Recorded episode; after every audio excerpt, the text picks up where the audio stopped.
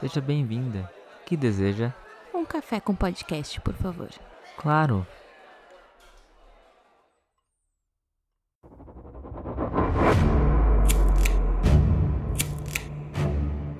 Olá, seja muito bem-vindo ao Café com Podcast. Eu sou Alexandre e eu não virei jacaré. Eu sou o Guilherme e política se discute sim no Brasil. Eu sou a Jéssica e eu tô torcendo pelo melhor, mas esperando o pior. Muito bem, hoje falaremos das eleições de 2022, envolvendo os principais candidatos à faixa presidencial. Antes do episódio, vamos ao nosso bloco informativo.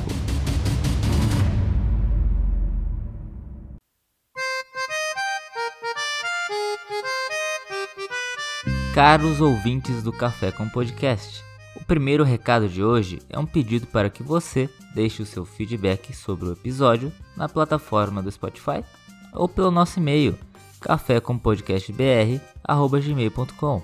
O seu feedback é muito importante para nós. O próximo recado é sobre o nosso episódio de hoje.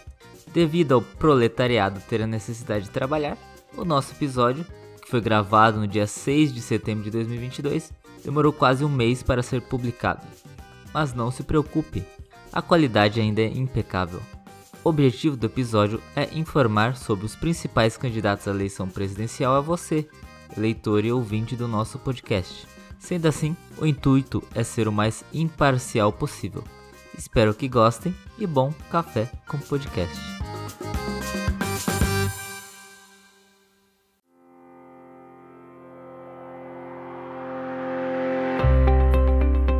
Bom, gente, começando aqui pelo primeiro candidato, né, vai ser na ordem alfabética. Então vamos falar sobre quatro candidatos: Ciro Gomes, Jair Bolsonaro, Lula e Simone Tebet. Falando detalhadamente sobre cada um, falar sobre a biografia, é, sobre os, alguns planos de, de, governo, as principais propostas, é, linha política, quem apoia quem, quem é, eles apoiam, quais são a. tem lado de estadista ou liberal ou econômico. Acho importante é. falar também que a gente escolheu esses candidatos uh, porque eles são os que estão pontuando melhor nas pesquisas, né? A gente utilizou esse Isso. conceito aí, né? Em todas as pesquisas, né? Por exemplo, o Felipe Dávila e a Vera Lúcia pontuaram em algumas, mas não todas. Aqui eu escolhi os principais que estão pontuando em todas as, as pesquisas já feitas, né? Datafolha, IPEC, da XP Investimentos, entre outros. Então aqui ficaram os principais só. Até porque para não ficar um programa muito longo, né? Senão a gente vai ficar aqui a noite toda falando de, de candidato, né?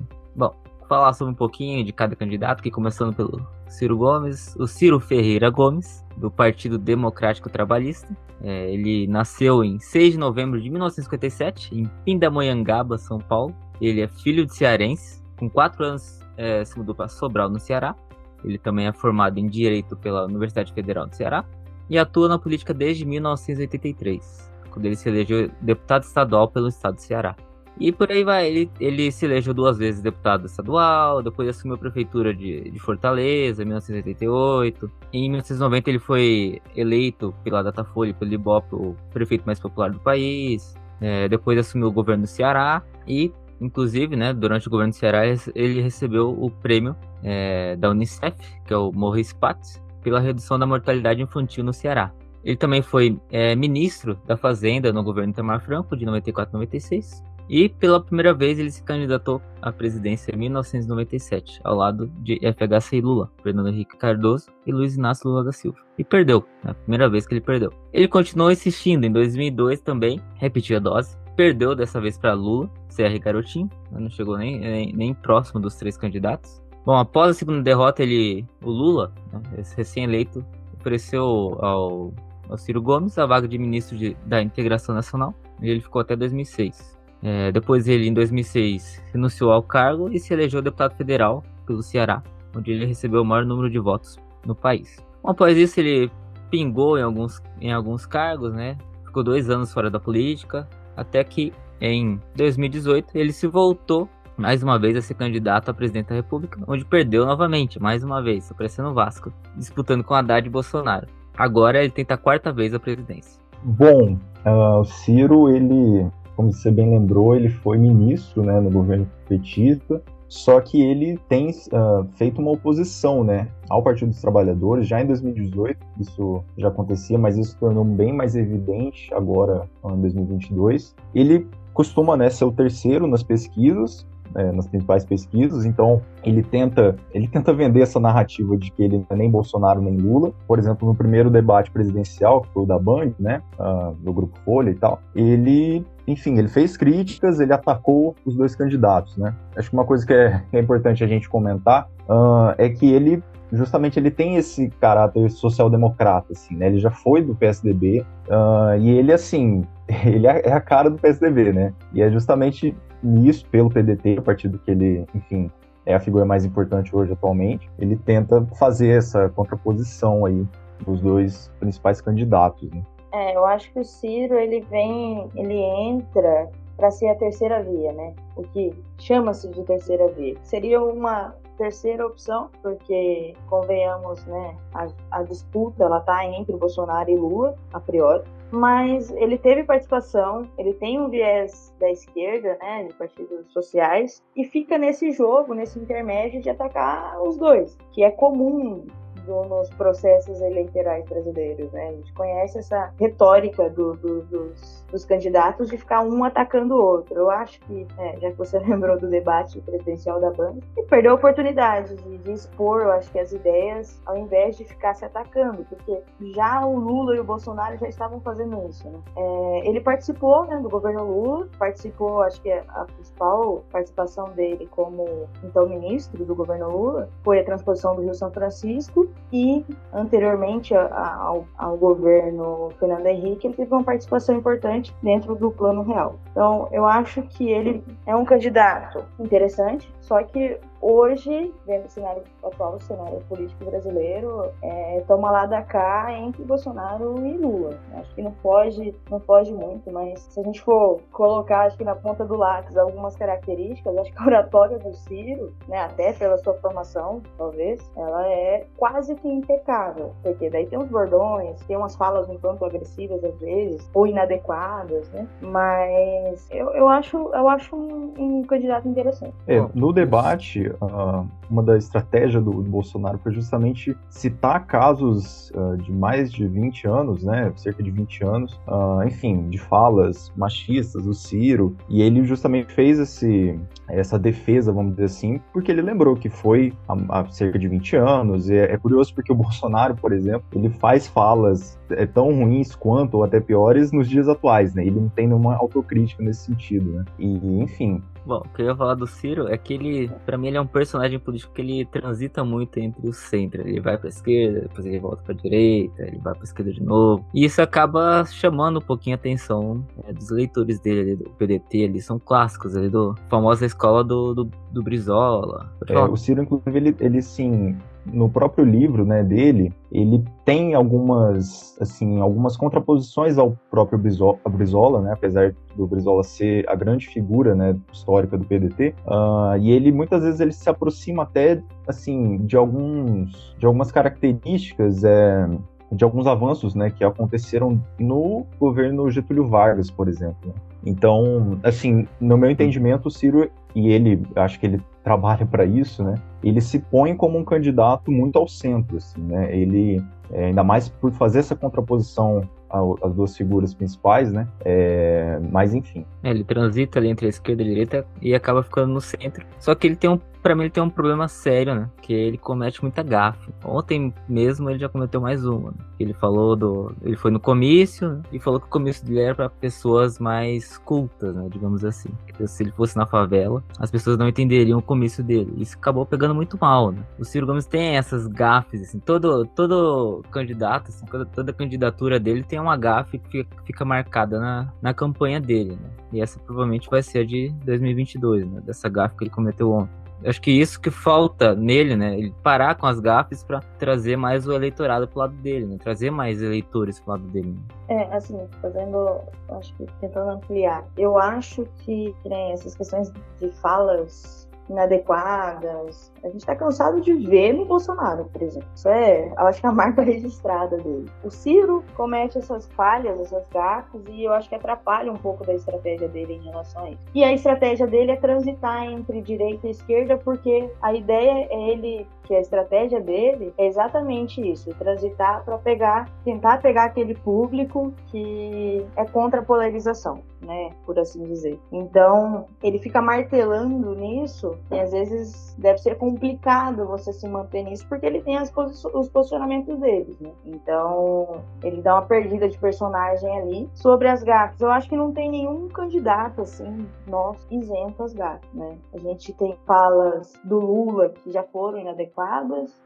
Do Bolsonaro não gostar de novo, que é batido, mas o, o, o, Ciro tem, tem uma fala muito pertinente que eu acho que foi a que o Bolsonaro colocou no debate, que é em relação à própria ex-esposa dele. Né? E daí depois a ex-esposa saiu em defesa do Ciro, falando que isso é um assunto resolvido e que é de cunho pessoal e que não deveria ser exposto no debate. Mas daí volta a retórica, é a política brasileira. Eu acho que a política brasileira, ela, as pessoas que estão lá, pelo menos algumas delas, não têm noção do que significa estar ali. Não, não, não tem noção da importância que é ser a figura que ela representa. E daí é, é, como se fossem pessoas normais batendo boca.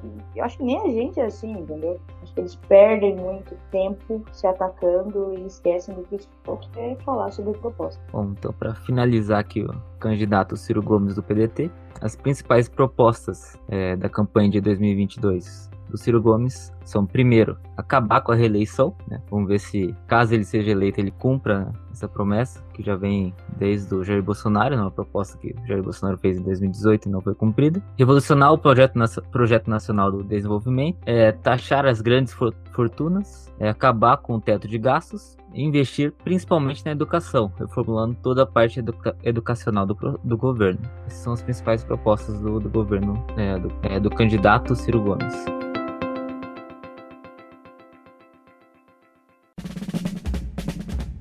Próximo candidato, Jair Bolsonaro, do PL. Jair é nascido em Campinas, em São Paulo, em 21 de março de 1955. Jair Messias Bolsonaro, o nome completo dele. Ele é capitão da reserva do Exército e atual presidente da República, eleito em 2018. Bolsonaro é formado cadete do Exército na, na Academia Militar das Agulhas Negras, em Resende, no Rio de Janeiro, e chegou à patente de capitão, formando-se em, Educação Física no Exército. Sobre a carreira política, ele foi eleito vereador do Rio de Janeiro em 1988, da cidade do Rio de Janeiro. É, em 1990, ele foi eleito deputado federal pela primeira vez, pelo estado do Rio de Janeiro, sendo reeleito sete vezes seguidas: 94, 98, 2002, 2006. 2010 2014. Ou seja, de 1990 a 2014 ele foi eleito sete vezes como deputado federal pelo estado do Rio de Janeiro. Em 2018 ele se candidatou à presidência da República pelo PSL. Venceu Fernando Haddad no segundo turno, muito empurrado pelo ódio ao PT, inflamado pelo impeachment da presidente Dilma e pela prisão do presidente Lula, e também pela facada no abdômen.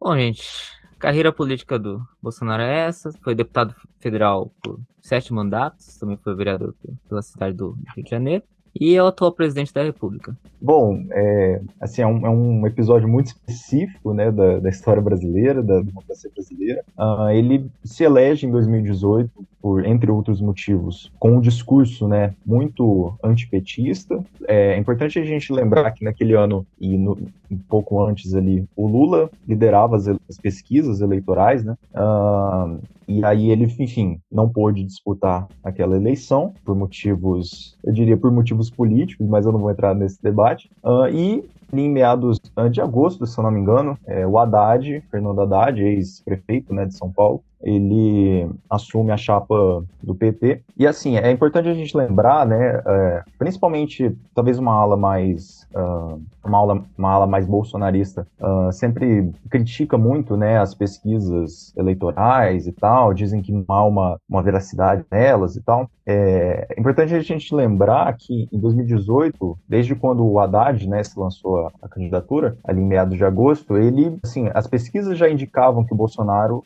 liderava né, a intenção de voto no Brasil. O Haddad, ele é, é um, uma figura política assim, muito restrita né, ao governo paulista, ao, ao Estado paulista, né, e ele ainda assim conseguiu né, uma parcela uh, expressiva de votos. Uh, e nesse ano, uh, o Lula, ele lidera né, as as pesquisas e o Bolsonaro está ali em segundo. O Bolsonaro, ele, uh, o Bolsonaro, ele tem aí algumas, ele utilizou, né, ele atacou o Lula no último debate, quer dizer, gente, lembrando que a gente está gravando esse, esse podcast logo após, assim, um pouco depois do, do primeiro debate, né, que por, enfim, é uma praticamente uma convenção que sempre o primeiro é o da Band, né, e ele utilizou, né, como ataque ao candidato, ao, ao candidato Lula a questão da corrupção, né, é, utilizou informações é, falsas, inclusive, para embasar seu, seus ataques, né? E ele próprio tem Uh, algumas suspeitas, a família dele tem investigações, enfim, que ainda estão né, correndo. E, sobretudo, assim, eu contabilizei aqui mais de 10, assim, dessas, enfim, desses episódios recentes, né, de,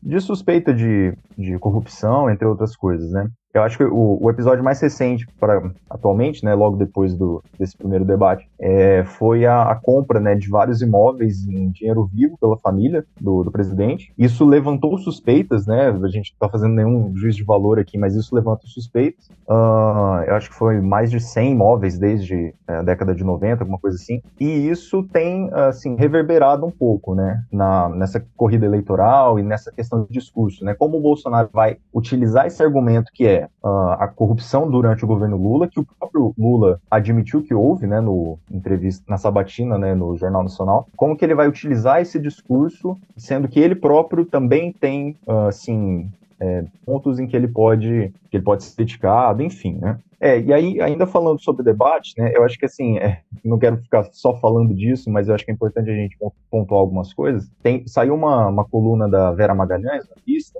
que inclusive foi a que foi atacada ali em rede nacional ao vivo pelo Bolsonaro, né? E ela apurou que o gabinete do Bolsonaro, ali a, a cúpula dele, uh, imaginava que ele teria um bom desempenho né, nessa, nesse primeiro debate. Mas, é, principalmente por conta dessa questão é, dos ataques a Magalhães, essa questão muito da, da violência contra a mulher e tal, que ele, assim, ele não soube se posicionar de uma forma mais coerente, talvez, isso acabou minando um pouco, assim, na avaliação, isso segundo, né, essa coluna, é, na avaliação das, das pessoas, dos assessores, enfim, né, tanto que é, ele cogita né, não participar mais de debates, pelo menos no primeiro turno, justamente para evitar esse tipo de assim, para não dar brecha, sabe? É óbvio que também pode ser arriscado, porque ele não vai estar tá lá para se defender, digamos, e talvez aí os candidatos realmente ataquem ainda mais ele, né? É, enfim. Bom, falar sobre o Bolsonaro é muito difícil, porque é difícil você identificar.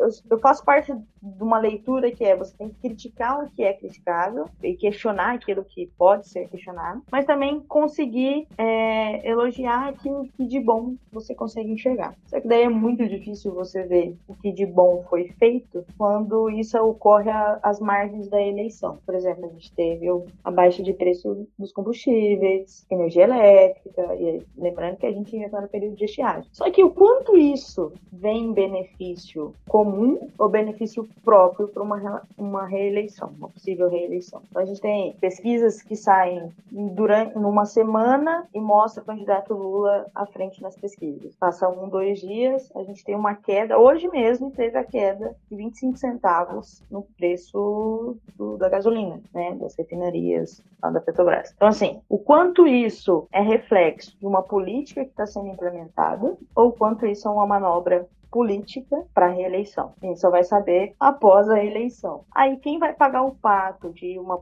de um possível aumento lá na frente? Não sei. Se, vamos supor, né, num, num cenário hipotético, Bolsonaro foi reeleito, tá? Até quando ele vai conseguir segurar isso? Se foi uma manobra dele. Se for o, o vier o Lula, o Lula vai segurar ou vai subir? Porque se ele subir, ele fala que foi uma manobra política do Bolsonaro. Se ele conseguir manter, ele fala que ele está continuando e acelerando o processo que já estava sendo implementado. Então, assim, eu não sei até que ponto a gente é manipulado. Eu não sei se vocês têm essa mesma dimensão, se vocês concordam com isso. Mas eu tenho essa impressão. De outro, de outra, de uma outra ótica, esse governo, independente da figura política que, que representa a, a, presidência nacional atualmente, ele foi atípico. Né? Ninguém passou por uma pandemia. O Lula passou por uma crise mundial, né? 2008. É, que ele falou que foi uma marolinha. O Bolsonaro pegou uma, uma pandemia. E eu tenho a impressão de que ele poderia nem estar numa corrida política tão difícil como ele está agora. Eu acho que ele conseguiu se prejudicar com a, pand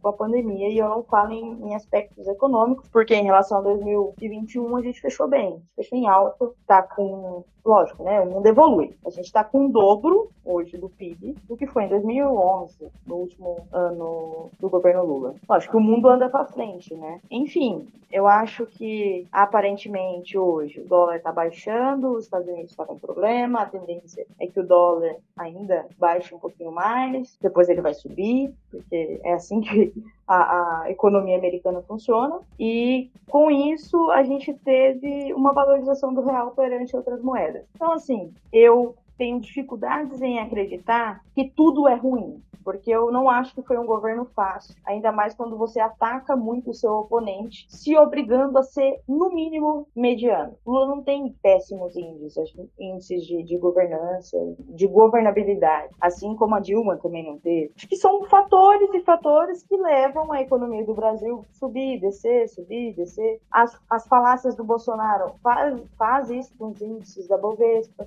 a gente sobe, a gente desce. Guedes, com as falas, por exemplo, se referindo à esposa do presidente da França, esqueci o nome dele. Macron. E Macron. Isso deu uma balançada no mercado econômico do país, entendeu? Então, é, são, são atos de irresponsabilidade. Mas como que a gente vai é, é, avaliar numa totalidade, tirando, lógico, né, sem, sem passar pano, não tem que passar pano. Eu falo, repito inúmeras vezes, o Bolsonaro não tem a mínima noção do que ele está fazendo no presidente. Porque ele fala o que um senhor lá bem antigo, cheio de preconceitos, que não evoluiu, fala. Mas um senhor de 80 anos que não teve acesso, que não acompanhou todo o processo de modernização mundial, falar lá numa comunidade rural, não menosprezando, até porque eu venho de fazenda, morei em fazenda muito tempo, ele falar algumas coisas inadequadas, você ainda releva. Um presidente da república, não. O cara tá falando pro mundo, ele representa uma nação. É esse cara que eu quero que me governe? Não sei, eu acho que é sempre essa questão que a gente tem que responder e a resposta é na urna.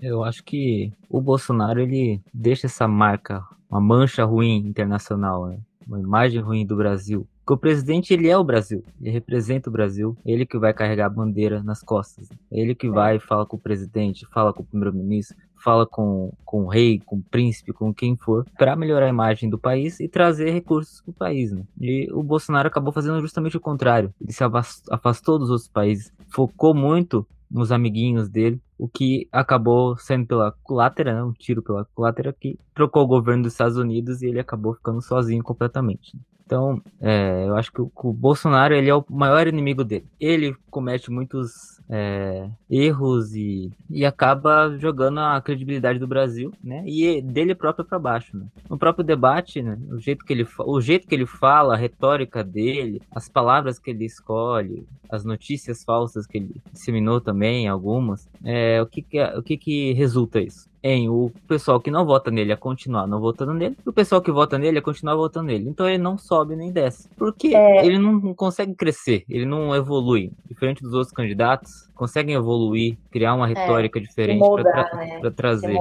moldar uma nova estratégia, né? Uhum. Porque a primeira eleição, agora quando ele se elegeu, ele ganhou na retórica de atacar o PT, no, no fervor da, do, da cassação do mandato da Dilma, do, do Lula sendo preso, é, todas as histórias do da Lava Jato, não, tô, não vou levantar legitimidade, nada disso, nem cabe a mim, nem sei falar juridiquês, né, pra gente tratar sobre isso. Mas ele pegou então uma nação que estava chocada com os escândalos de corrupção e veio na narrativa de tipo, eu não sou corrupto, é, o PT acabou com o Brasil, vamos virar numa Venezuela, entre outros absurdos. E conseguiu se eleger. Então acho que tem muito do momento. Aquela estratégia foi apropriada pro momento. Eu não vejo a eleição de agora com o mesmo cenário que a gente tinha. E ele não mudou a retórica. Isso é preocupante, porque ele ganhou com uma estratégia e ele acha que ele vai ganhar novamente com essa mesma estratégia E é exatamente isso. O, os apoiadores fiéis de Bolsonaro, do, do, do, Bolsonaro, eles vão se manter votando no Bolsonaro pela essa retórica de não votar no PT e de atacar o PT, né? Isso a gente colocando só, só o Lula e o Bolsonaro. Mas ele não muda a estratégia, ele ataca, ele é ofensivo, ele é agressivo nas falas, ele é, puxou saco de, de, um, de, uns países e até, talvez nessa, nessa, nesse afoito de, de, de, de ser amiguinho muito dos Estados Unidos, ele atacou a China e daí acabou que agora ele é refém da Rússia por conta dos fertilizantes. Então, assim, ele, ele, ele arma a própria arapuca para ele e depois ele não consegue sair. E daí ele tem que ficar batendo, batendo na mesma tecla sempre. E sobre o governo de governo 2018 para cá, né, do presidente Bolsonaro, é, ele cumpriu com algumas promessas dele, que foi justamente do polo ali, né, do, do, núcleo bolsonarista, né, que é flexibilizar o acesso às armas, plantar é, uma educação mais, é, digamos, sem partido, é, inclusive com escolas militares, né, mas, né, a grande parte da, das promessas que ele fez, né, de não ter mais corrupção, é, de não ter mais reeleição, ele não cumpriu também. Da corrupção, né, a gente não precisa nem falar, né? O Guilherme já deixou algumas aqui, é, outras também envolvendo o assessor dele, né? Não vamos citar nomes nem nada aqui, é, mas não, não vem ao caso aqui. Dentre Só todos que... esses absurdos, Alexandre, é, o Guilherme citou alguns, né? Mas o, o que mais me incomoda, eu acho que parcela da população talvez se incomode com isso também, que ele fala, ah, meu governo não tem corrupção, não investiga, né? Sim. Então, eu acho que isso é um ponto muito positivo do, do, do, do Lula-petismo, do período é, do governo do PT em si. Ah, a gente teve o escândalo do mensalão, teve... ninguém tá, tá, tá, falando que não teve. Só que foi investigado sem nenhuma manobra. A manobra que teve foi para prender o Lula. Ok, teve uma manobra política. O que também não inocenta o Lula, ao meu ver, mas aí é opinião individual, podia ser coletiva. Mas enfim, é, ele se perde na retórica dele totalmente e ele manipula é, o que ele pode. O que ele pode dar canetada, ele dá e as polêmicas da família não ajudam em nada, não teria como ajudar. Uhum. Eu acho que o, pior ali do governo, assim, de tudo, é o Procurador-Geral da República, né, que não investiga nada. Né? Então ele tem um amigo dele que não investiga ele. Ao contrário dos outros governos que o procurador investigava, ia atrás, né? Não só isso, ele troca é, de tempos em dele, é, tempos em tempos, delegados da Polícia Federal, procuradores da Polícia Federal, tudo envolvendo, se envolve a família dele, ele vai lá e troca. Então ele tem uma interferência grande, né? E recentemente também saiu a notícia de que a BIM interferiu em uma, em uma das investigações da Polícia Federal a mando dele. Então, é, é uma série de problemas, né? E isso tudo, ao meu ver, pelo menos é corrupção, né? É um tipo de corrupção, é, digamos, passiva. Então, você tenta evitar que, se, que seja investigado, né? E não só isso, né? O, tem, temos também o sigilo de 100 anos, né? que ele impõe todo e qualquer tipo de, de informação. E isso acaba também escondendo os fatos, né? É, e as polêmicas não param por aí, né? Porque elas vão para o ministério. A gente tem a polêmica do Salles. Pô, aí tá um pouquinho mais na minha área, vai. O ministro fala, o ministro do meio ambiente, me corrija se eu errado, ele é advogado. Para mim já começa o erro aí. O cara é advogado, nada contra a classe, né? Mas o cara é advogado, ele fala sobre questões ambientais. Eu gosto de um, um teor mais técnico, a gente tem um, um teor mais jurídico. E um cara com tal formação, com tal acesso à informação, me fala numa reunião que está sendo gravada, não que se não fosse gravada, não é, poderia ser dito, né? Eu acho que de maneira alguma. Aproveitar o momento da mídia, tá focando numa pandemia para passar boiada. É, isso é um absurdo, né? Então, mais uma polêmica, é, troca, troca de ministério também, que teve bastante nesse governo. Eu contra, contradisse você ou não gostei da sua opinião, tem uma opinião diversa, você sabe. Só vai estar comigo quem pensar como eu penso. Então não é para progredir né? Não é para ser aberto debates, discussões em prol de alguma coisa. E sim é para pensar como eu penso. Então, é, eu acho que isso resume o governo Bolsonaro. Assim. Pensa, pense como eu ou você tá fora. É, assim, só pontuar algumas coisas, né? Eu acho que essa questão que, que a Jéssica bem lembrou do, de que os governos petistas tiveram, né, um, um, um aparato assim para a questão da investigação é, especialmente no governo Dilma, inclusive, né, com várias leis, do acesso à informação, por exemplo, é uma coisa muito importante para,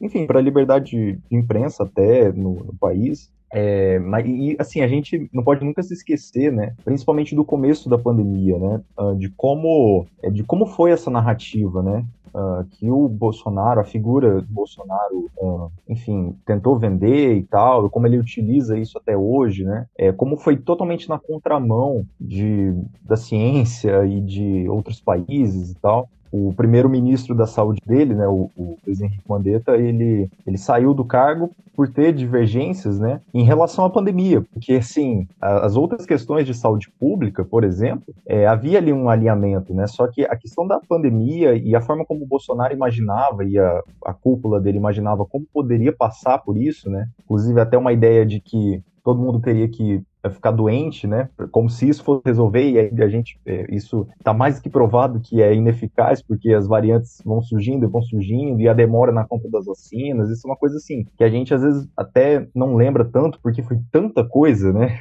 E aí fica difícil de lembrar de tudo isso, né? Mas, assim, só para fechar, né? Para além desse isolamento é, com outros países, né? Isolamento econômico, diplomático, essa questão do agronegócio, de como ele favoreceu políticas, né? Uh, em prol do agronegócio, sem considerar é, a questão do meio ambiente. É, a gente precisa lembrar que em 2020, por exemplo, foi um ano recorde né, de queimadas do, no bioma do Pantanal. E, assim, há também um, como é que fala? Um sucateamento do IBAMA, por exemplo, que é o órgão que realiza, né, essas, é, enfim, que fiscaliza é, essa questão ambiental. Teve essa liberação essa facilitação das armas, né? É, hoje em dia é muito mais fácil você ser, você entrar naquela configuração de caçador. Eu esqueci a sigla, a sigla é CAC, mas o caçador, ah, é, colecionador e uma outra lá. Enfim, os CACs, né? Isso está muito mais facilitado agora. Uh, e acho que uma coisa que é importante a gente lembrar é que o Bolsonaro, assim, é, ele, uma eleição presidencial ela não é por acaso, né? A gente não pode se esquecer que houve ali um apoio de empresários, de uh, figuras ligadas ao agronegócio, essas figuras grandes realmente. A gente não está falando de, de pequenos produtores, a gente não está falando do cara que é empresário porque tem um, um CNPJ e alguns funcionários e, e tem que trabalhar todo dia muito, né? A gente está falando de gente que realmente tem muito dinheiro. E houve, né, é, um apoio por parte dessas, enfim, dessas figuras para que o Bolsonaro fosse eleito, né? É, e isso, assim, a que custo, né? Um deles foi o de continuar algumas políticas que já vinham acontecendo no governo Temer, que é de flexibilização das leis trabalhistas, por exemplo. A gente teve um aumento aí, tem notado um aumento é, em empregos informais, né? Aqueles em que você você não tem ali o básico, né? O básico da lei trabalhista, que é ter direito a, a férias remunerada, a você, por exemplo, se você ficar doente, você pode, enfim, apresentar um atestado médico, por exemplo. E a gente tem notado isso no Brasil, esse avanço, né, do, do neoliberalismo, que não é de agora, né, e que se permeia, assim, que tem um, um impacto, assim, uma ajuda muito grande desse, dessa atual gestão, né? Especialmente por conta do ministro, né, o, o ministro Paulo Guedes, que é um, um neoliberal de formação e, e, ele utiliza isso, a política econômica, né, feita, né, permeada em torno disso. Ah, eu, eu queria dar uma contra-resposta. É que o Guilherme citou a questão do agronegócio e tudo mais. Concordo em boa parte do que você falou, não concordo com tudo. Eu entendo que haja uma flexibilização, sim, por parte do governo. E, e pelo que mais ou menos eu entendo de política, não é muito, essas patrocinações de campanha, esses apoios financeiros que são concedidos aos candidatos, tornam eles reféns. Porque seria utopia não pensar que o cara não vai pedir algo em troca, não sei em que teor, etc. E tal. Ele tem o seu apoio né, financeiro, o seu aporte financeiro para financiar a campanha, parte da campanha. E lá na frente, caso ganhe, ele vai querer uma flexibilização, ele vai querer um apoio. A questão do socateamento do IBAMA, do INPE, o cara contrapôs a opinião do Bolsonaro, tomou canetada, foi expulso do INPE, pesquisadora, nanã. Então, isso é absurdo. Mas eu acho, aí eu trago um outro contraponto. É, os grandes grupos de investimento do agro no Brasil, e estou falando de grupos fora, fora do país, a gente tem algumas empresas no país que atuam no agronegócio da seguinte forma. Hoje, isso são, são fatos. É, muitos exportadores, que daí eu entendo que a gente está falando de, de, mercado de exportação, porque é um grande volume de, de, de produção, né? Eles têm que atender o mercado externo, mas não é simplesmente atender o mercado externo é, com volume você tem que ter uma qualidade e você responde por uma questão de sustentabilidade. Não diretamente, mas existem as políticas, e agora está tá aumentando, né? Umas políticas de certificação de unidades produtoras, de fazendas, de grandes unidades produtoras, desses grandes grupos de investimento. Ou seja, você tem que se certificar perante algumas, é, alguns parâmetros internacionais de produção de baixo carbono, baixa é, emissão de gases de estufa, utilização racional dos recursos naturais. Então, tem toda uma cadeia é, é, internacional que vem regulando isso. O que eu vejo como problema no país, de ordem ambiental, o agro versus, versus o ambiental. Eu não acho que a gente tem uma política ambiental tão fragilizada. Eu não acho ruim a nossa política ambiental. Hoje, no Cerrado, fica aberto aí para alguém me corrigir se eu estiver errado. Você tem uma unidade produtiva e 20% da sua unidade é reserva legal, acrescida área de proteção permanente, encostas, enfim. O que a gente entende é que 80% da unidade produtora devida, é, pode ser aproveitada devidamente como é, é, você extrair os recursos ou utilizar os recursos para você produzir. Poucos lugares no mundo a gente tem isso. Né? A gente tem, por exemplo, é polêmica e eu acho que é, vale o questionamento. A França está queimando há um bom tempo, agora nos últimos meses, assim como a Espanha. Né? Ninguém está falando nada. A Austrália tem queimas queimadas. Não estou falando que é para tacar fogo no Brasil. Não, pelo amor de Deus. A Amazônia é um absurdo o que fazem com a Amazônia. E até tem uma, uma proposta do Ciro que ele fala de utilizar com a população local da, do Amazonas, Pará, todos os, os, estados que têm a Amazônia como bioma principal, ou totalitário, né? uma cultura de extração de cacau, guaraná, açaí, são plantas nativas e fazer essa, essa produção extrativista sustentável, por assim dizer.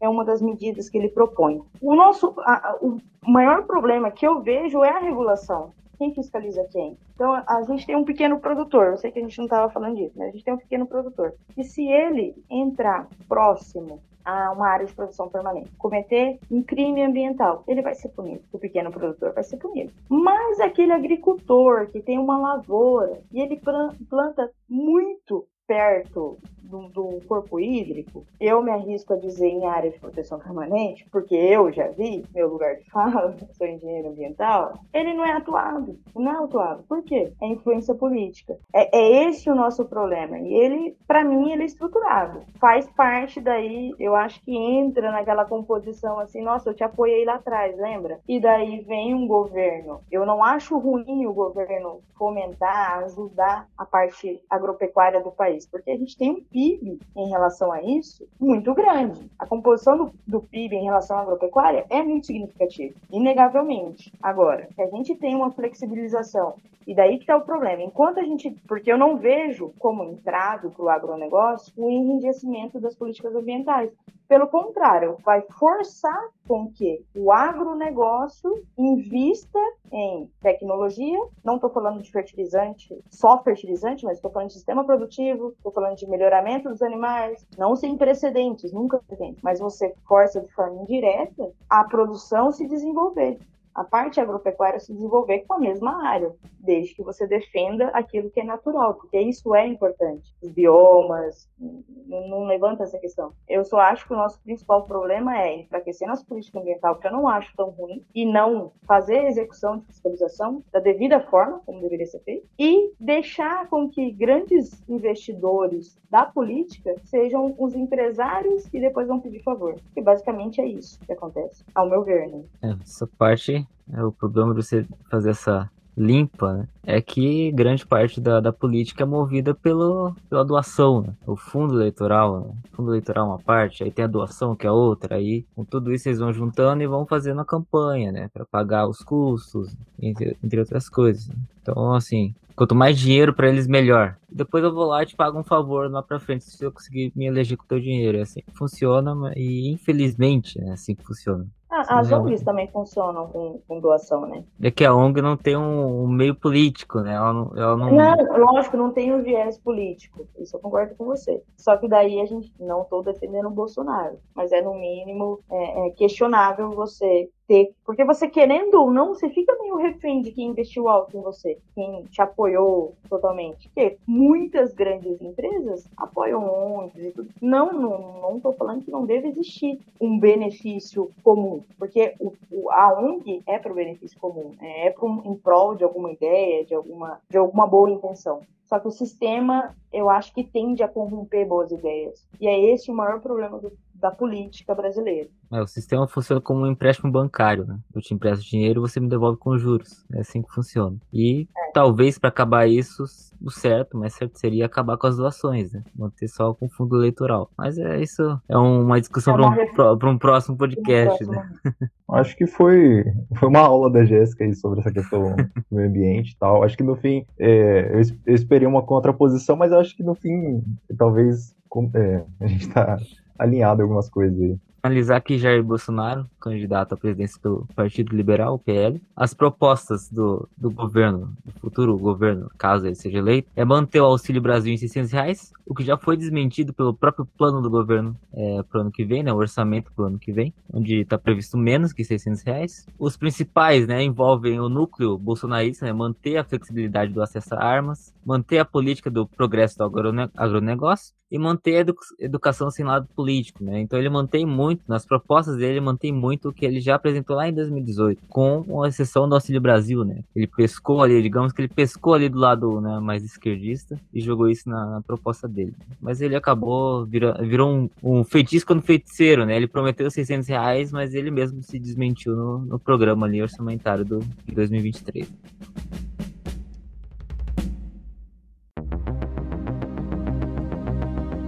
Próximo candidato é Luiz Inácio Lula da Silva, do Partido dos Trabalhadores. Bom, Lula foi o 35º presidente do Brasil entre 2002 e 2010. Ele, ele foi eleito e reeleito, dois mandatos. Ele nasceu em Garanhuns, Pernambuco, interior zaço de Pernambuco, 27 de, de outubro de 1945. Ele é o sétimo de oito filhos. Em, em 1952, ele migrou para São Paulo com a mãe e os irmãos em busca de melhores condições de vida. E lá ele fez a vida né, política e, e, e, como metalúrgico é, da vida dele. Né? Construiu sua vida em São Paulo. Ele estudou até o ensino fundamental, terminou o ensino fundamental e começou a trabalhar com 14 anos. Aos 18, ele perdeu o dedo mindinho da mão esquerda é, em uma prensa durante o trabalho como metalúrgico. Em 1966 ele começou ali a se envolver com movimentos sindicais, até que em 1975 ele foi eleito presidente do Sindicato dos Metalúrgicos e reeleito em 78. Nesse mandato, nesse último mandato de 78, ele comandou uma greve de 180 mil metalúrgicos no ABC Paulista. É, em 1980 ele fundou o PT, o Partido dos Trabalhadores. É, o PT teve um rápido crescimento, em 82 já estava, já estava espalhado por todo o país. Ele também participou da fundação da CUT em 1983, é Central Única dos Trabalhadores. Uhum e foi um dos líderes da, da Direta Já em 1984. Bom, já entrando aqui na, na carreira política em si mesmo do, do Lula, ele foi eleito deputado federal por São Paulo em 86, sendo o deputado mais votado no país naquele ano. Em 89, ele se lançou a presidência da República, né, como candidato pela primeira vez, onde ele perdeu para o Fernando Collor por uma margem é, bem pequena até. É, em 94 e 98 ele tomou um, um, um, duplo, ele perdeu duas vezes, né? Em 94 e 98 o Lula se candidatou novamente, perdeu duas vezes para o FHC, Fernando Henrique Cardoso, e na quarta vez a candidata em 2002 foi eleito presidente da República com quase 53 milhões de votos, superando o seu principal antagonista, o Serra. Após dois mandatos como presidente, ele temporariamente se ausentou da política, ali sendo substituído pela presidente Dilma. Foi um, um mandato sequencial do PT de, de quatro mandatos, né? De 2000, 2002 a, a 2015, onde a Dilma foi retirada do poder pelo impeachment. Ali no impeachment da Dilma, Lula é, começou ali a se lançar candidato, né? Começou a criar ali a sua candidatura para 2018, só que ela foi prematuramente paralisada pela prisão do ex-presidente na Operação Lava Jato, onde o então juiz Sérgio Moro prendeu Lula e condenou a 12 anos de prisão. Isso fez com que ele ficasse fora das eleições de 2018 e a, o PT lançasse o Fernando Haddad como candidato, que acabou perdendo para o atual presidente Jair Bolsonaro. Bom, em novembro de 2019, o STF considerou a decisão do juiz Sérgio Moro parcial e derrubou a sentença em segunda instância. Isso acabou liberando Lula né, para que ele concorresse mais uma vez à presidência da República em, 2000, em 2022. Bom, gente, vocês têm a me falar sobre o Lula? O Lula, para essa candidatura, ele aposta numa, numa frente ampla, né? É, o vice, o candidato a vice-presidente dele é ninguém mais, ninguém menos que Geraldo Alckmin. É, isso por si só já é uma já é muito curioso, né? É, tem sempre aquele meme, né? Tipo, alguém que, sei lá, que entrou em coma em 2014, se acordar hoje, até entender o que, que aconteceu, vai, vai demorar bastante, né? Vai entrar em coma é, de novo. Assim, vai, é provável. Vai entrar em coma de Ele, novo. é, a coligação do PT nesse ano é, é composta por vários partidos, uh, além do, por exemplo, o PCdoB, que é um partido de esquerda, o PSOL, que decidiu não lançar candidatura própria, né, para apoiar. E aí outros partidos mais uh, do centro, enfim, como o, o Rede, o próprio PSB, né, que pelo qual o Geraldo Alckmin está é, se candidatando, ele se desfiliou, né, do PSDB. Uh, e aí, enfim, a, a estratégia do Lula, na, no meu entendimento, é fazer essa frente ampla. É uma coisa que é importante a gente lembrar, a gente falou bastante disso no, quando a gente comentou sobre o Bolsonaro, que o Lula, em, na década de 80 uh, e 90 também, e, e o próprio o PT, né, o Partido dos Trabalhadores, era um partido operário, né? Ele era um partido muito mais à esquerda, ele era um partido que era digamos assim, vou usar entre aspas aqui, era mais revolucionário. Né? E em 89 é bom a gente lembrar, a diferença foi muito pouca e teve algo que a própria Rede Globo já admitiu, né, que manipulou uh, o debate presidencial entre o, Lula e o Collor. A gente, é sempre importante lembrar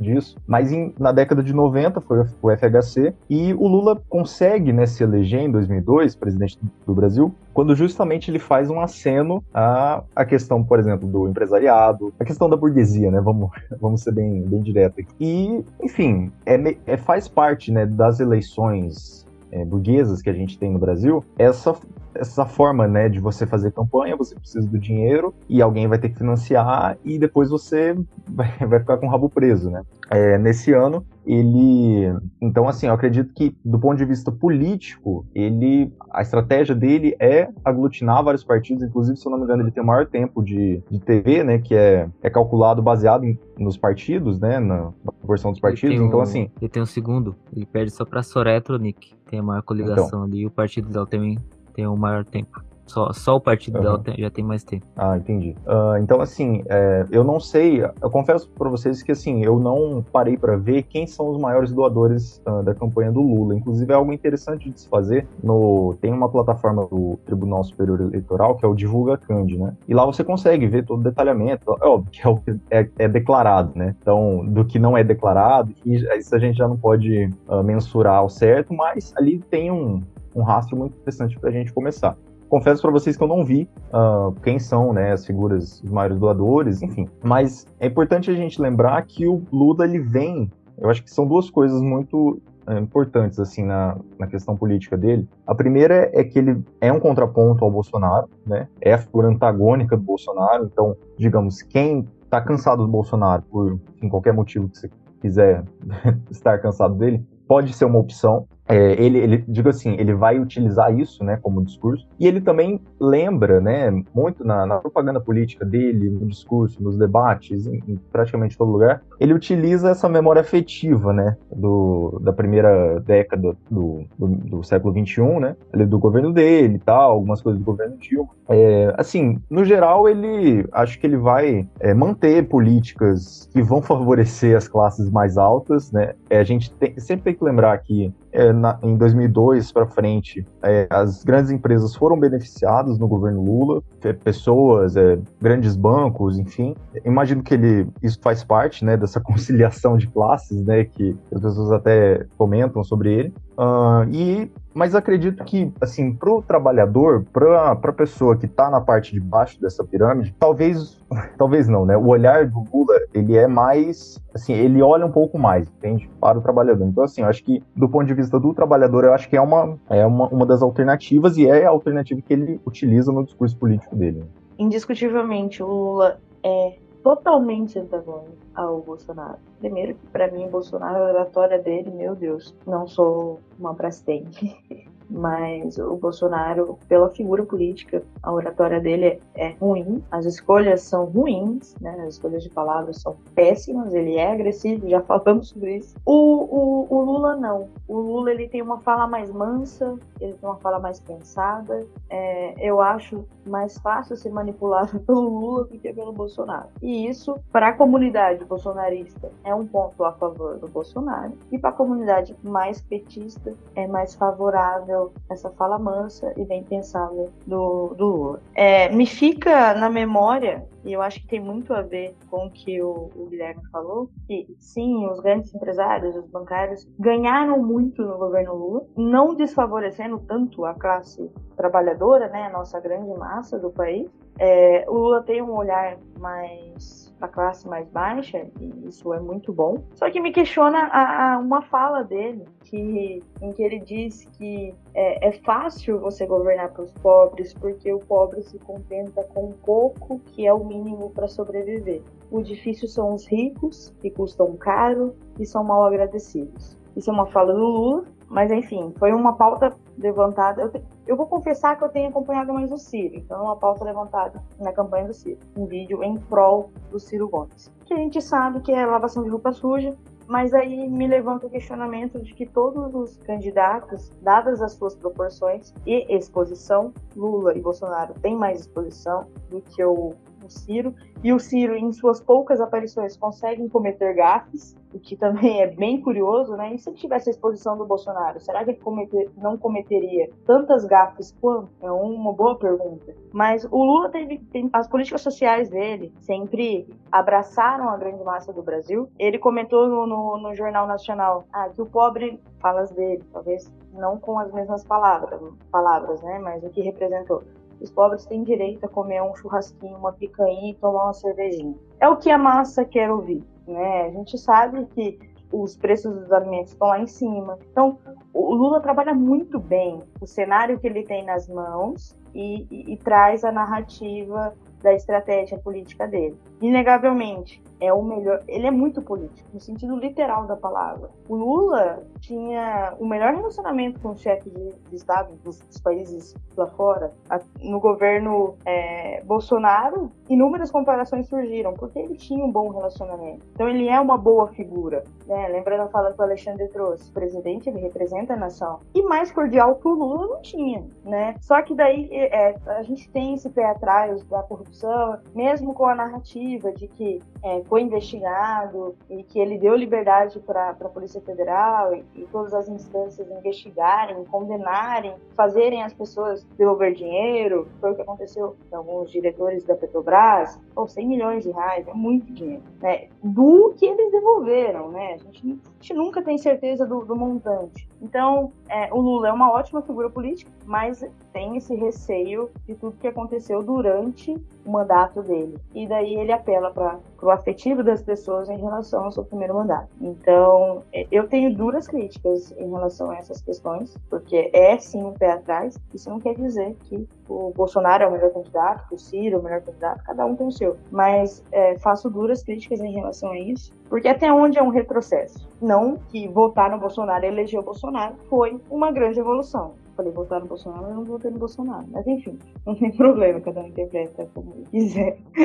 É que eu falei que depois que eu falei, puta, vai parecer que eu votei no Bolsonaro. Eu não votei, mas. Cara, pior que eu não achei, não. não? Entendi. Eu não percebi. Eu não, achei, não. eu não percebi. Não, na hora que eu falei, eu falei, puta, vamos falar que eu votei no Bolsonaro, né? Meu pai, meu pai, eu vou conversar com meu pai, meu pai é bolsonarista, pai é pró Bolsonaro. Ele fala assim, você é petista. Meu pai, eu não sou petista, eu só não sou bolsonaro, é diferente. Aí eu falo com uma pessoa mais esquerda, não, mas você é bolsonarista. Não, cara, não, não é assim, pelo amor de Deus.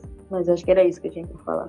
Bom, falando sobre o Lula em si, né, a pessoa, a persona Lula, ele tem a experiência, ele tem a fala dele, né, são uma, duas coisas que fazem com que ele se destaque em comparação aos outros é, candidatos, né. Ele tem muita experiência, ele tem um, uma oratória quase que perfeita, tirando é, ali os erros de português, né, que são bem claros ali na oratória dele, né, mas o jeito que ele fala ele é um jeito para o povo e com o povo. O pessoal mais baixo mesmo, da última linha da pirâmide, ele entende o que o Lula fala. Entende e vai na dele. Não só isso, né? Ele é muito cordial, né? Você mesmo disse, ele é muito cordial. Ele cativa as pessoas, né? Independente da, da situação financeira, da situação intelectual. Ele cativa as pessoas. O jeito que ele fala é impressionante. Então isso é. traz um, uma confiança no que ele tá falando. Você sente confiança no que ele tá falando. E ele também tem, é, da parte do governo dele, ele traz essa nostalgia. Não, no meu governo você comia churrasco, você comia picanha, você tinha carro, você abastecia o carro, você conseguia viajar, sempre tinha dinheiro de sobra. Claro, teve os problemas no governo dele, né? Que não, não podemos deixar de citar, no mensalão e petrolão, né? Que até trazendo aqui um, uma pequena crítica, até meio duvidoso, né? Você não tá sabendo o que tá acontecendo no, no, é, sobre o mensalão e o petrolão, né? Ele sempre falou que não tava sabendo. É meio difícil, né, de acreditar nisso. É, mas enfim, numericamente, o governo Lula foi o melhor governo do Brasil. Pensar numericamente, não estatisticamente, numericamente. O Brasil saiu do governo Lula com um dos menores índices de desemprego do mundo. Era comparável a países nórdicos. O Brasil cresceu muito no governo Lula. É, ele, é. ele usa isso muito a favor dele. Né?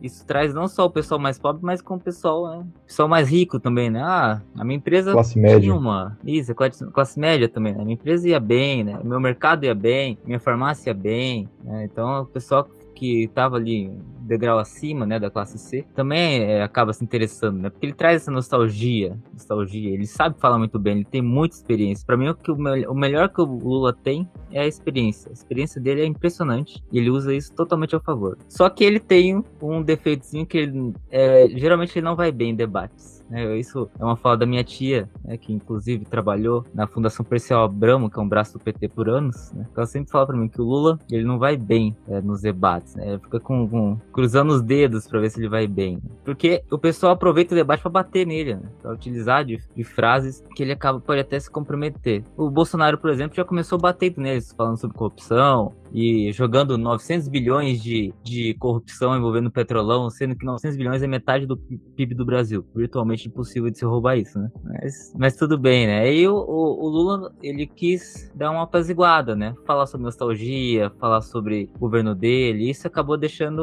é, um pé atrás no, no, pessoal mais indeciso, né? Como se ele tivesse assumindo que ele participou da corrupção, que ele, que ele viu a corrupção acontecer e não fez nada, né? Então ele acaba meio que se comprometendo ali, né? Ficou, ficou ficou meio indecisa. Mas, enfim, né, o Lula tem seus, é, seus efeitos e tem seus seus prós e contras. Né? E pensando no antagonismo ali, Bolsonaro-Lula, é, deixou a critério do eleitor, né, a vontade de votar, mas né, o Lula, ao meu ver, ele tem algumas vantagens, é, não só pela experiência, né, pela nostalgia que ele traz, mas como, também como imagem para o Brasil. Né? Quando ele foi, você mesmo disse, quando ele foi presidente, ele, ele, era muito cordial, ele era respeitado por todos, né? E o Bolsonaro, infelizmente, é totalmente o contrário, né? Ele isolou o Brasil, é, xingou todo e qualquer é, país comunista, é, inclusive na América Latina, né? Acabou de, de, de falar mal do, do Boric, recém-eleito no Chile, e tomou uma resposta bem forte, né? Mas. É, país comunista ele, assim, nem tem país comunista de fato, né? É, ele verdade. países socialistas, né? Hum, e, enfim, das hum. críticas mais malucas possíveis. Sim, com um representante da esquerda, né? Digamos assim. Ele critica bem. A China é o favorito dele, né? E aí ninguém lembra ele que a China é o maior importador e exportador do Brasil. Né? É um dos países que mais compra e vende produtos do, no Brasil e do Brasil. Né? É, inclusive os produtos do agro.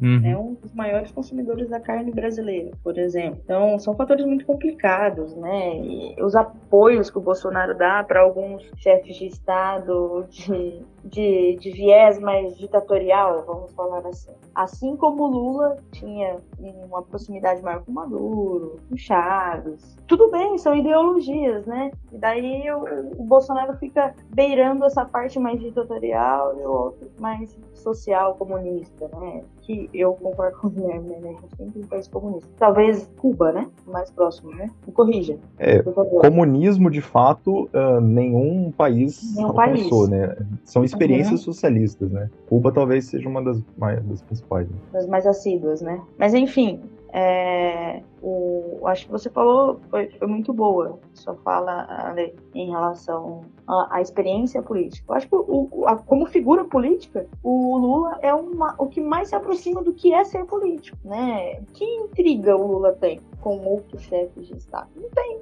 né? Se tiver mínimo. Agora, o Bolsonaro entrou, ele estava achando que estava numa guerra. Daí ele saiu atirando para tudo quanto é lado e entre mortos e feridos, poucos países têm uma boa relação com o país de forma fortalecida com, com o Bolsonaro, né? Eu, eu fico um pouco. Você falou, né, que da parte é, mais indecisa do eleitorado, eu acho que ele deixou a desejar no, no debate, porque ficou apelando para o antigo governo dele, para a memória afetiva. E daí, quem se identifica com Lula em sua totalidade, aí realmente, poxa, realmente lá era, não, não digo um mar de rosas, porque não existe um mar de rosas, mas foi um bom governo. Eu não discordo disso, foi um bom governo exceto as polêmicas, as grandes polêmicas que estiveram. E a gente traz para a realidade. Eu, eu, esperava ouvir, eu acho que alguns outros eleitores também, proposta. A gente entende que vai ter aquela briga. Só que o cara governou em 2013 era um cenário. Eu bato muito na tecla de qual o cenário que a gente está, né? Qual que é a nossa real situação hoje, né? Quais são os próximos passos? Então, quais são os próximos passos? Aí fica voltando, e daí, quando ele volta, automaticamente a gente vai lembrar das coisas ruins também. Então, beleza, ele já assumiu que teve a corrupção, se ele foi, se ele sabia ou não, eu desacredito muito que ele não sabia, mas se ele sabia ou não, já foi, né? Foi julgado isso, enfim. Agora, quais são os próximos passos? É, é essa a questão. Então, não sei se ele vai mudar a narrativa da, da, da proposta de, de, da estratégia de, de, eleição agora de campanha, ou se ele vai manter a mesma tecla. Eu não sei também o que o Bolsonaro vai fazer, porque, como eu disse anteriormente, ele está batendo na tecla como se fosse a eleição passada, que o cenário hoje é totalmente diferente. E eu esperava muito Ciro também. Eu acho que o Ciro perdeu uma grande oportunidade, porque os dois estavam lá se matando, ele tinha a oportunidade de se destacar e talvez não aproveitou como poderia. Eu também acho que o debate da Band ele foi é, mal, mal organizado. Porque houve muito disputa entre candidatos e pouco é, palanque. Foi pouco palanque e muita disputa. Então eles meio que foram obrigados a brigar um com o outro. Porque, ah, você pergunta para outro, agora na próxima você vai perguntar para outro. E aí ficou muito naquilo, deu muito destaque pra disputa de perguntas e pouco, pouco palanque, né? Pouco. É, por que, que não, não faz assim, né? Agora eu quero que você fale sobre educação. Então tinha que ser mais ou menos menos assim, né? É, sorteio alguns temas, né? É, sorteava tema, não sorteou tema, deixou tudo na mão dos candidatos, né? Ficou bem mal gerido ali. Faltou uma, alguém ter essa ideia, né? De ter um tema específico. Né? É, disserte sobre.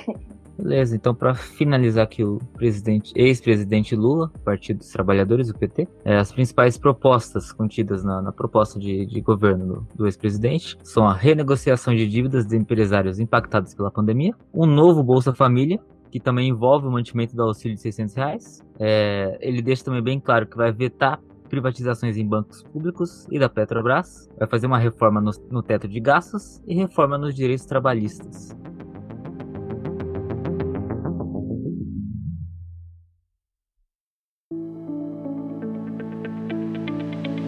Última candidata é, para fechar o nosso podcast sobre eleições presidenciais de 2022 é a Simone Tebet, do MDB. Antigo PMDB, Simone Nassar Tebet, nasceu em Três Lagoas, Mato Grosso do Sul. É, não obstante, é o estado onde nós nascemos, nós três aqui, né? Então, os três nasceram em Campo Grande, né? Então, uma, uma representante do, do nosso estado, a candidata à presidência, assim como Soraya Tronic. É, ainda falando sobre a Simone Tebet, ela nasceu em 1970. O seu pai, o Rames Tebet, foi governador do estado de Mato Grosso do Sul, foi senador pelo estado, também foi presidente do Congresso. Bom, a Simone Tebet é formada em Direito e também é professora. Começou a carreira política em 2002, sendo eleita deputada estadual do estado de Mato Grosso do Sul. Em 2004, ela renunciou ao cargo para se candidatar a prefeita de Três Lagoas e foi eleita a primeira mulher do cargo na história da cidade. Também foi a primeira mulher reeleita na cidade de Três Lagoas como prefeita. Em 2010, ao lado de André Putinelli, ela foi eleita vice-governadora do estado e chefiou a secretaria do governo entre 2013 e 2014. Em 2014, ela foi eleita senadora pelo estado de Mato Grosso do Sul, sendo reeleita em 2018. É, ela, durante esse, durante o último é, ano de 2021, é, sendo senadora do estado de Mato Grosso do Sul, ela concorreu ao cargo de presidência do Senado em 2021, mas perdeu para Rodrigo Pacheco. Em 2022, ela concorre à presidência da República pela primeira vez pelo MDB. Bom, é importante lembrar que o PSDB não lançou candidatura, né? Na verdade, ele apoiou a chapa da, da Simone Tebet e aí a, a, vice dela é a Mara Gabrilli. Essa legenda né, da Tebet reúne também o Cidadania e teve, tinha até uma, uma ideia de juntar também com a União Brasil, mas acho que não, não, não andou para frente. Enfim, ela ela está inserida no meio político, né? Assim como todos os, quatro candidatos que a gente citou. Eu acho que uma coisa que a gente precisa lembrar dela é, foi justamente da atuação que ela teve na, na CPI da Covid, né? No ano passado. Um, e aí acabou dando uma visibilidade nacional para ela, né? Ela é uma candidata, ela é senadora ela, enfim, ela é uma senadora do Mato Grosso do Sul e mesmo assim ela teve, né, um, tem um certo uh, tamanho nacional, adquiriu esse tamanho nacional por conta, né, entre outros motivos, mas acho que principalmente por conta da, da CPI da Covid. Ela foi ali uma, uma opositora, né, terrena do, de, de, ações que aconteceram durante a gestão do Bolsonaro, né, a questão é, do Ministério da Saúde, enfim, várias investigações que aconteceram. Uh, mas, assim, eu acho que antes disso ela, é, ela também era uma oposição é, ao governo petista, por exemplo, né? E, inclusive, assim, sempre com votações e com é, alguns posicionamentos muito à direita, né? Então, eu vi até gente comentando que, é, que seria interessante do Lula dar um cargo para ela. Eu não sei se, assim, acho muito pouco coerente, né? Mas a gente não sabe como, como o jogo político vai, vai acontecer, né? E eu acho que é isso, assim, eu acho que a relevância é por justamente o partido dela, né? O MDB lançar essa candidatura, teve uma, enfim, foi uma dificuldade, né, para encontrar ela e tal. O próprio PSDB também teve várias discussões, do governador do Rio Grande do Sul, né, o Eduardo Leite, e do Dória também foram votados, mas acabou não acontecendo, né? É, acho que é isso. Né? Vocês têm muito mais para falar sobre a nossa Simone Tebet. É, eu vejo a Simone como coadjuvante, né? Ela tá ali nas pesquisas e eu acho que a entrada dela, eu acho que assim, num, num cenário amplo político, a, a, candidatura dela e não do Eduardo, por exemplo, parte ou do Dória, parte de uma estratégia assim. A gente vai gastar muito recurso e a política hoje no Brasil ela está centralizada, né, em duas pessoas chaves, né, polarizada, mas centralizada em duas pessoas chaves. Dificilmente entraria como uma terceira, estando o Ciro também. Então acho que foi mais uma estratégia ali. E, e pensando numa forma mais ampla, acredito que, vamos, vamos hipoteticamente, um segundo turno, é, os apoiadores. Eu acho que a Tebet apoiaria o Lula e não o Bolsonaro. Então eu acho que a, a própria próprio vice do Lula ele é muito estratégica porque um presidente não governa sozinho, né? Ele precisa dos apoiadores. E com um vice que já tem um centro ali, meio ganho, eu acho que é uma estratégia perfeita. Vamos supor, ah, a, a TEPT vai apoiar o Lula no segundo, é, no segundo, possível segundo turno. Ela acaba trazendo o público feminino, que vamos supor que a gente tem um público feminino que ela agrade mais com as falácias dela do que o Bolsonaro, que o Bolsonaro desagrada muito o público feminino, e traz essa inclusão um pouquinho mais da direita pro viés da candidatura do Lula, porque ela trata muito bem dessas, dessas, dessas questões é, feministas, um pouco da educação. Ela é, eu acredito, né, pela, pelo pouco que acompanha a carreira dela, ela é mais de viés da direita, mas eu acredito que é um, que é um ponto estratégico. Eu acho que ela está ali para pegar voto é, de alguns indecisos e, e boa parte é, feminina que não quer apoiar o Ciro, porque ele é um pouquinho mais centro-esquerda. Não gosto do Bolsonaro, porque ele é um. Vamos posicioná-lo como uma extrema-direita. E eu também não quero Lula, porque é extrema-esquerda, também posicionando ele. E daí a gente tem a, a Tebet, que meio que ataca os dois, mas eu, eu vejo ela um pouquinho mais branda com, com o Lula em algum, alguns casos. Mas enfim, a gente tem que esperar o desenrolar da história. Ela fez uma boa gestão, até onde eu sei, Lagoas, mas sempre com viés mais à direita. Eu acho que a Soraya, no, ainda nesse plano hipotético de um segundo turno, ela rompeu com o Bolsonaro e eu acho que ela, ah, não, vou, vou, vou me reconciliar com o Bolsonaro no segundo turno. Eu acho que essas outras duas mulheres, e não por ser mulher, nada a ver, é, mas em termos de dos índices, elas vêm para uma tomar voto, é, é, muito mais estratégico, assim, a candidatura, a, as candidaturas. E eu acho que hoje a participação no cenário eleitoral desse ano, elas são pontos chaves, assim. Vamos ver como que vai, se desenhar essas alianças aí. É, as pesquisas, ora, falam que o Bolsonaro está na frente, agora acho que o Lula se estabeleceu na frente, né, é, nos índices. Caso tenha um segundo turno, vamos eu acho que o Ciro vai para a França e o, a Soraya o Bolsonaro e a Tebet o Lula. Bom, eu acho que a Simone ela sofre muito do mal do, digamos, Grenal. Temos um Grenal nessas eleições, né? Não vou aqui jogar um time para cada candidato para não dar problema depois, né? Mas, é, digamos que o, o Ciro é o Juventude, né? O, o Ciro ele corre por fora ali. Perfeito. É. E aí Cada a Simone trabalho. fica de Brasil de Pelotas, né? Fica de Brasil de Pelotas ali, com Putz. uma torcida um pouquinho. não é nem grande nem pequena, que incomoda um pouquinho só, mas incomoda menos que, as outras três, torcidas, né? A gente, se a gente eu... fosse levar para o estado de São Paulo, a gente compararia o, o Red Bull Bragantino Ciro e a Tepti Mirassol. Todo campeonato brasileiro é, paulista dá trabalho para todo mundo. Uhum, isso mesmo.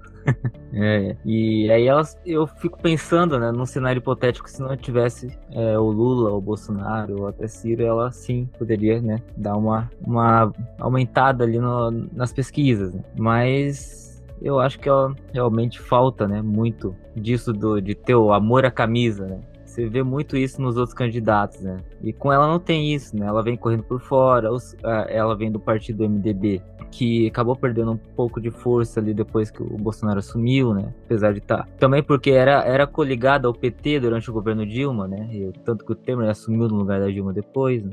Enfim, eu, assim, pessoalmente não tenho nada contra a Simone Tebet, inclusive a CP da Covid, ela deixou uma marca muito boa, um marco positivo sobre ela, né? Inclusive batendo bastante no, no, é, no pessoal que era a oposição dela, né? que era contra a CP da Covid, que era contra a investigação, né? Ela foi bem teve uma performance boa na CPI da Covid. Então isso trouxe uma boa imagem para ela que inclusive fez com que ela fosse a candidata do MDB. Mas é isso, né? Não tem muito pra onde correr a Simone. É esperar o possível segundo turno e, e escolher um, alguém para apoiar, para ajudar, porque votos mesmo a, a, ver as pesquisas ela não tem muito.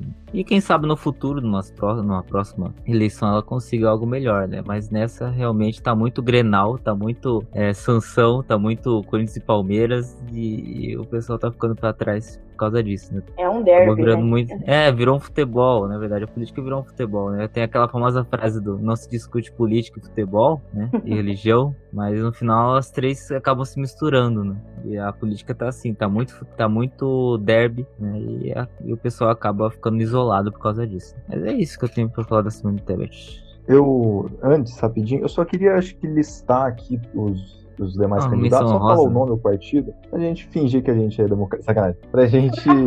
Tô brincando. Não, assim, só pra comentar, porque eu acho, eu acho interessante, porque no primeiro debate da, dessa eleição, né, é, foram só seis ou oito né, candidatos, e eles usaram o critério de que seria os melhores nas pesquisas, né? Só que, por exemplo, a Soraya participou, ela tem a mesma intenção de voto, quase nula, e sei lá, o, o, a Vera do PSTU ou, sei lá, da Unidade Popular, enfim, né? E aí um, digamos assim, um outro critério que foi utilizado foi justamente a relevância dos partidos, né? Então, assim, não, não faz muito sentido para mim, eu acho meio incoerente você dar, um, um, né, no caso, um veículo jornalístico dar mais uh, foco para um determinado candidato por conta do, digamos, do poder político do partido dele, mas enfim, né? Só para listar aqui, a gente tem o grande constituinte Eimael, do Democracia Cristã, com seu belo jingle, né? O Ei Eimael. É, tínhamos até até hoje, né, 1 de setembro, o Roberto Jefferson do PPD, que foi a candidatura dele foi indeferida, né, pelo TSE por unanimidade, inclusive. Temos a Soraya Tronic, que já foi citada aqui, do União Brasil, que é a,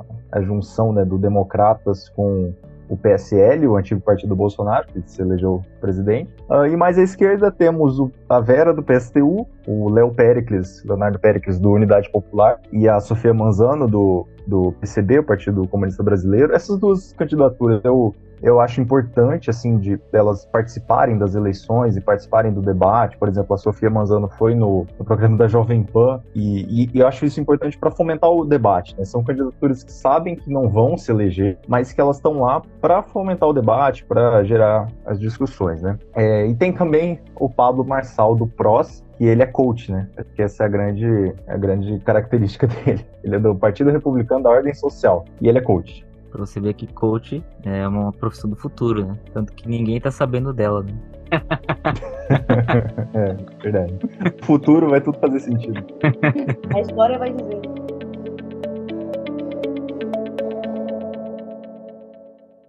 Por hoje é só, pessoal. Muito obrigado e até o próximo Café com Podcast.